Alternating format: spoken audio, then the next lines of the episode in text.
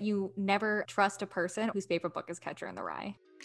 Welcome to South Jersey Girls. I'm Klein Aliardi. I'm Jane Feld. I'm Elisa Notariani. And I'm Marianne Aliardi. And later today, we have an interview with author Amina Muhammad-Diggins. But first, I just want to put this on the record. It's about a month into 2021, and I've officially given up on my reading resolution. That's sad. It's not happening. Well, do you not have a good book? I mean, that's part of the problem. I'm sorry. Am I the only one who literally can't read? Not can't read, but you know. No, I'm the total opposite. On our snow day the other day, I read 350 pages of the last Harry Potter book. Oh my God. What? What time of day was it? All day. Why does that matter? Because I'm curious how you fit that into your life. You situate yourself on the couch and you just don't move. I can't even remember the last time that I just had a day that I could lay on a couch and read a book. I could do that now that my kids aren't here, but I just don't. I don't know why. And that is why I don't read. Klein now is about to blame me for something else in her life. Tell me what else it would be. I thought that. Don't have a good book. Actually, I will say all these Harry Potter books I have, Marianne gave me. People always are like, I used to read all the Harry Potter books when I was a kid, and I'm just like, oh. You didn't read the Harry Potter books? I read the fourth one. That's random. The movies came out. 3 of them came out. The fourth one was coming out. I was like, I want to read at least one before the movie comes out. So I read the fourth one. I bought the 5th one and then it disappeared like magic. That was funny, Klein. I get that. Thanks. I'm about to say something very controversial, but I actually, when you guys were in elementary school, I went to your principal and I asked if he would reconsider the summer reading projects because I believed it was making you hate reading. Are you serious?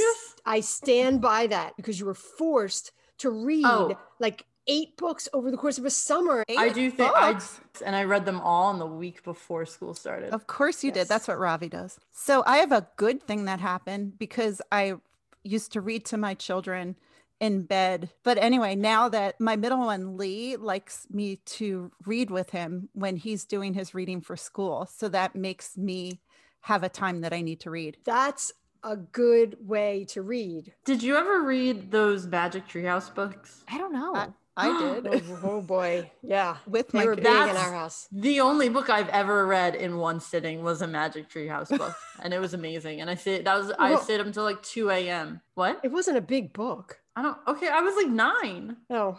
Actually, 9. What?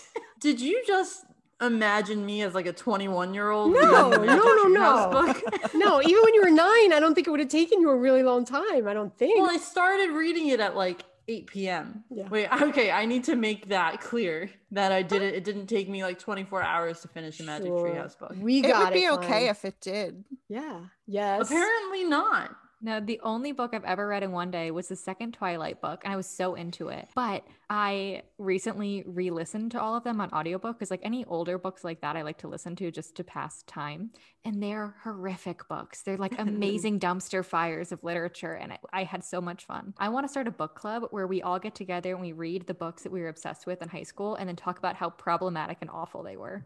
I want to do. I started rereading some of the S.E. Hinton books that I love so much, like The Outsiders, and I couldn't read them, and I felt sad about that because I can certainly watch that movie 100 times. What's The Outsiders?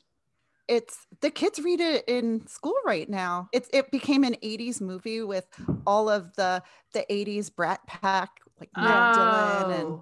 Okay. Yeah. It's a good story. The only book I remember reading in one sitting is Catcher in the Rye. The only time in my teenage life that I was not allowed to go out, I was grounded for some reason, happened one time. And in that one time I was in my room and I read Catcher in the Rye. Actually, Marianne, Klein and I had a whole conversation about you the other day and we need you to clear something up. That may or may not have been the reason that we're having this conversation. Oh, is it? Now. Don't talk to Klein about me, please. Because whatever she said, okay. It's not. You know what's funny? Let's go ahead. I actually make tape. I make Klein uncomfortable because I say nice things about you, and she's like, "Please, thank you." I appreciate that, Elise. Thank you. Someone has to. This might change right now. Answer with a one-word answer to this, okay? Is Catcher in the Rye your favorite book? One-word answer. No. Why did I think that? Now, Elise, what did I say her favorite book was? Oh, I don't remember. Saturday. Oh, come on. It was something I hadn't heard of. Is it like, does it have red in the title? Yes, it does. Yeah. Yes, it does. Yeah. The red something. I know that one. The Red Tent. I said it was The Red Tent. Mom, what's your favorite book? The Red Tent. Thank you. Why did I think Elise, because number two would be Catcher in the Rye. You've probably been in my presence where I've been like, I love that book. Probably. I don't care about that. I just care about the fact that you were sitting there telling me all the lies I talk about, and I know your favorite book. Yeah, because I've said it many times. No, Elise, I know why you said that. You watched all the TV episodes, and I was at Wheaton where the woman made a bracelet with my favorite book and thought it was Catcher in the Rye. And so I had to say, oh, my favorite book is Catcher in the Rye, so that the bracelet she gave me would be appropriate. Yes, and I have a hard and fast rule that you never trust a person or date a guy especially whose favorite book is Catcher in the Rye. I feel the same way. That book is so problematic. I totally understand what she means. What? It's not even guys more than girls. I was going to say, it's not that the book's problematic, because like it is, but it's also that like there's a kind of guy who reads that book and is like, yeah, I'm him. Like, yeah. And it's also people who think they're really into literature and they're really deep, but they're not actually. Like, I remember I had a guy in high school walk up to me, and I was reading the book for the second time because I was like, I don't get this, maybe I should read it again. And he was like, do you understand that book? And I was like, yeah. And he's like, but like, do you really understand it? And I was like, I'm an AP English. Yeah. So yeah, I really understand it. And he's like, I don't know that you do, or else you'd appreciate it so much more. But some people don't have the depth. And I was like, okay. Oh my gosh. Yeah. Ew. I don't think I necessarily loved Holden as much as I loved what the book was about and the fact that this was being talked about. You have to remember, I was reading it in 1980. Any teenage angst was not talked about. Well, how about Audible books? When I had a commute, I would get Audible books for my car ride because you're really into the book, even though you're stuck in all this traffic. I also get all my audiobooks at the library. The library is everything. I had no idea the amount of things you can get there. Yeah. Oh, it's amazing. Yeah. Plug for Burlington County Library. They have all kinds of stuff that is just unbelievable. Yeah. I'm obsessed with the Cherry Hill Library. That's where me too. I was. Shout out to Cherry Hill Library. Woo. There you go. All the South Jersey libraries are wonderful. Yes, they are. That's just the one that was near my house. We always listen to books on family trips because it keeps the kids from fighting. We've done Trevor Noah. We're doing Obama. I guess that's the way to put it. That's exactly how I pictured your family car rides. I don't know when I ever thought about this, but if I did, it would be you guys listening to Barack Obama on audiobook. You know what's cool, right? You know what's cool about Audible? When the person who wrote the book is reading it. Yes. That makes it even better because you feel like they're just talking to you. I don't read any fiction. I feel like, what's the point of reading this if it's not true? You just read the Harry Potter books. Well, that's like, that's about it. God. It's like two series from like when you're a kid that you're like, this is just kind of nice, and there's a pandemic going on. The nostalgia effect. Yeah. Wow. But otherwise, I do not read fiction. I don't think I've read enough in my lifetime to choose a genre that I like the most, which is so sad. But even accurate. Just based on what you have read? No, because based on what I have read, I've mostly read like memoirs and stuff like that. But you don't like. Right. But I do. Like, I can't put them down once I get into the middle of them, but it takes me a really long time to get into them. And sometimes I just don't. I'm listening to a podcast that is about a book where these people read a book that their dad read. It's called My Dad Wrote a Porno. It's one book. And it's a porno? Multiple books. Yes. Is it published? Books. Yes. You can buy it on Amazon. Oh, it's like a series? It's a series. Oh my God. That's hilarious. Wait, I didn't know that. Like, I can't figure it out. I can guess, but a porno book. Like I've never erotic heard of that. Fiction? Yeah. Yes. It's written as if he has never had sex in his entire life. It is the worst thing you've ever heard in your life. Wait, did you read it? No, I'm listening to his son. Oh, they read it on the podcast? They sure do. Got it. And then critique it.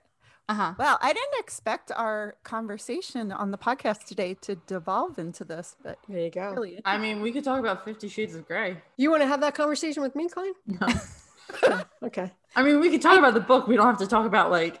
I tried to read that book. And I didn't even make it to the part people read it for. I was like, this is just the worst thing that I've ever read. I had that problem too, and it made me feel like, can't I just enjoy smut? But I need it to be well written smut. Is that a thing? Oh yeah.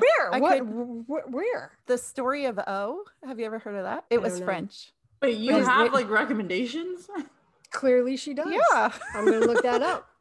Is that a fic? That's fiction? Yeah, and it was written by Anonymous, and so it was like the big parlor talk who wrote it. It's so very racy. Yeah. Did you just say the same exact thing I said at the same exact time? You said it at the same exact time I said it. I just want that for the record. Thank you. Guys, I'm going to make an SJ Mag podcast bingo card, and you two saying something at the same time is going to be on it. Also, me talking about TikTok is going to be on it. Oh, for sure. It sounds like a drinking game if I've ever heard one. That too. Cheers. People would be wasted if it was the Times Klein acts just like her mother. And other news, the other stuff that I read are Wuthering Heights. You know, I got the highbrow stuff, and then I've got the Klein's favorite book. Yes, is it? No.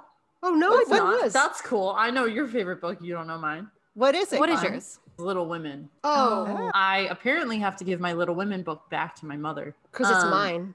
From my Aunt Joan and Uncle Don, who both have passed. Inside the book, it's saying you have Little Women. We hope this book brings all your girls happiness.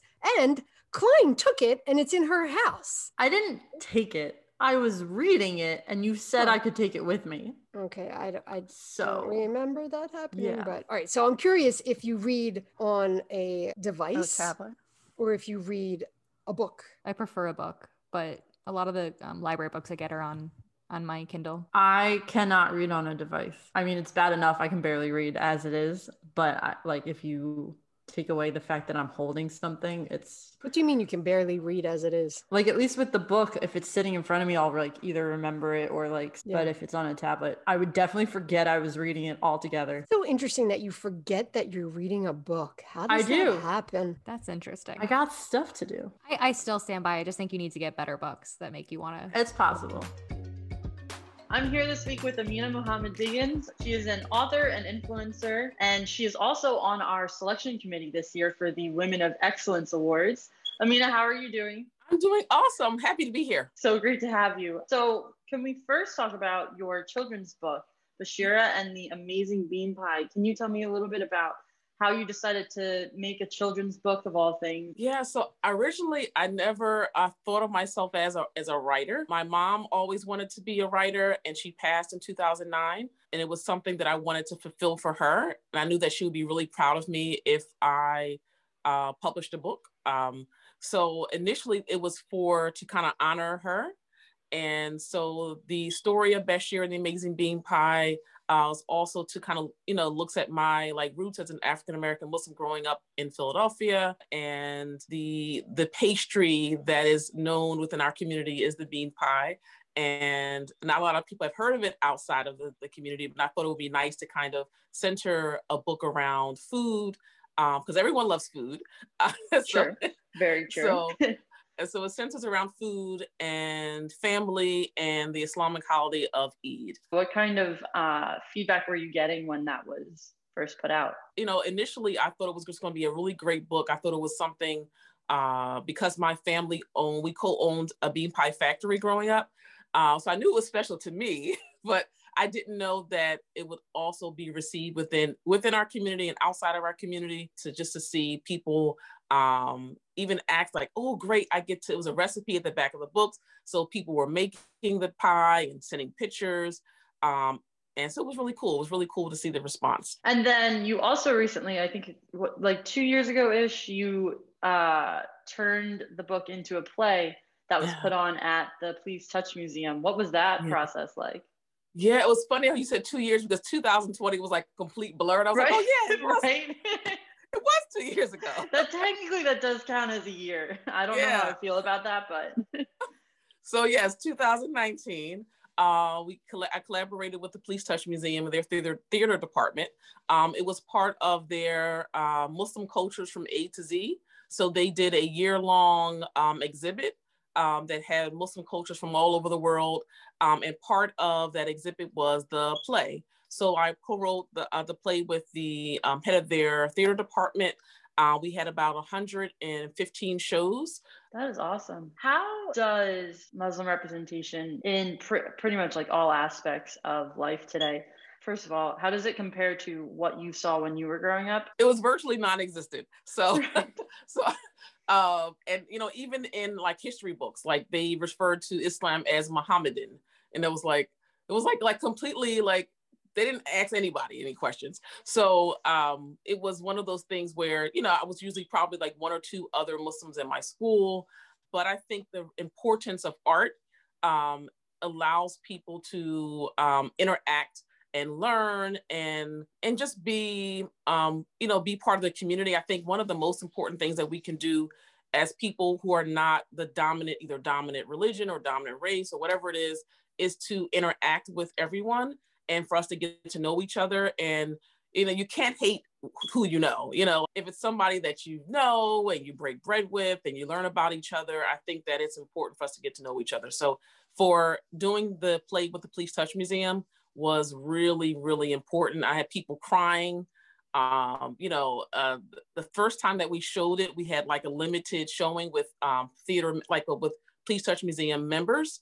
And we had people like crying, and these were like people who are not Muslim, you know, and it was really heartwarming. And of course I cried too, because I'm a crier, but it was really cool. I totally understand that. That's not surprising whatsoever at all.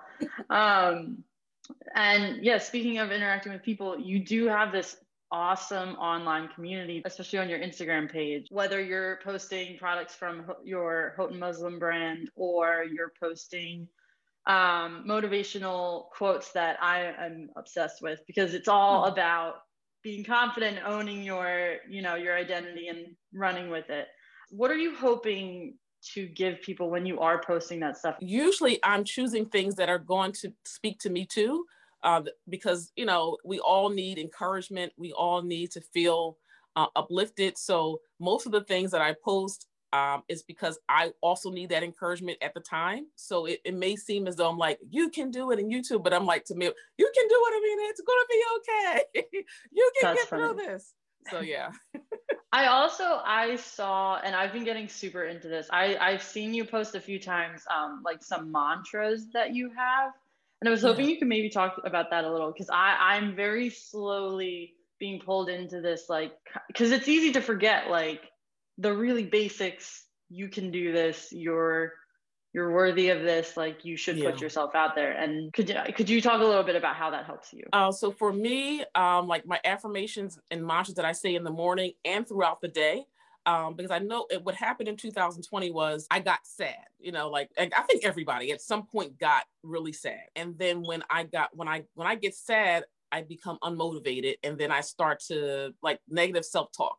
So, and it became like automatic, like nothing you do is right, or, you know, I hate myself. Like these are things that like a reboot, and it was like automatic going back to like a negative. I don't even know where it came from. But so for now, I have to intentionally say, I love myself. I forgive myself.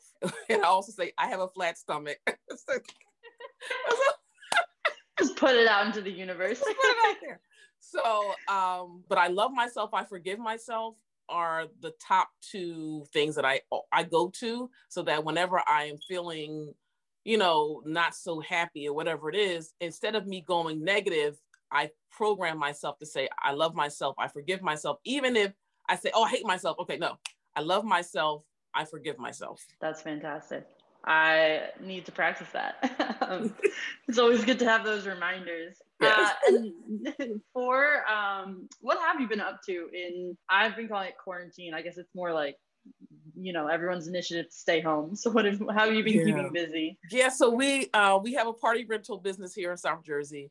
And of course, in March, April, whenever everything shut down, 2020, the governor said, nobody's doing anything. So we didn't have any school contracts, no daycares, no home parties, no corporate events, nothing. So I had this like, I can't just like sit here and like, we gotta do something. So I got the idea to start a inspirational brand for Muslim women. And that's where Houghton Muslim came from. It came from, you know, knowing that everybody is going through this transition where we're either going to have to think of new ways to do business, or think of new ways to be healthy, or think of new ways to enjoy our families and our friends. So it came out of that need to pivot. So a lot of my products speak to, you know, that you have you make dua. Dua is an Arabic word for prayer. So you make prayer and have determination, you know, go forward, sis, you know, things like that that speak to that everybody, well, not everybody, a lot of people are going through a transition where they're going to have to figure out a new way of doing things. So that's where the brand came from. And do you have any advice for people who maybe want to dive into writing? You know, just start writing, and also look out for like mentors. There's a lot of like writing, I don't want to call them schools, but like writing academies, and just read a lot, you know, just seeing how picture books or autobiographies, whatever genre you're writing about, just make sure that you're reading that particular genre so you know what is good and how things flow and stuff like that, and just use your own voice and go for it. That's another thing, just go for it. Yeah, I feel like that's the hardest step out of all of those. How did you start the process of writing your book? It was coupled with marketing and like passion.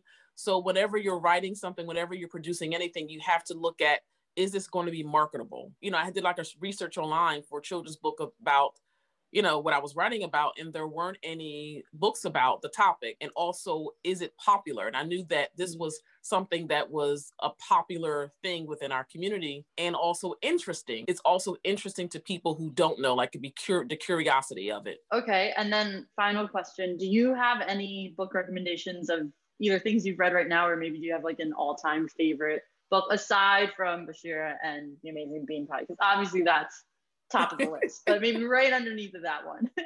So right underneath that one. So my favorite book growing up was A Snowy Day, okay, by Ezra Jack Keats. And then also Josephine's, I forgot the name, it was a Reading Rainbow book. That's what I remember. Josephine's Imagination. So I'm dating myself with the whole Reading Rainbow thing, but so it was called Josephine's Imagination. And it was a book about Haiti, and a little girl, her imagination turning her broom into a doll. Those are my two favorite books of all time.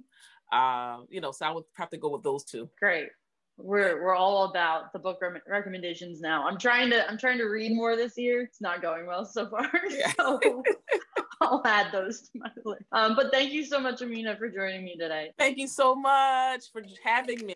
Thanks again to Amina for that interview. If you want to learn more about our 2021 Women of Excellence Awards, you can find all of that information and the page to submit nominations at sjmagazine.net.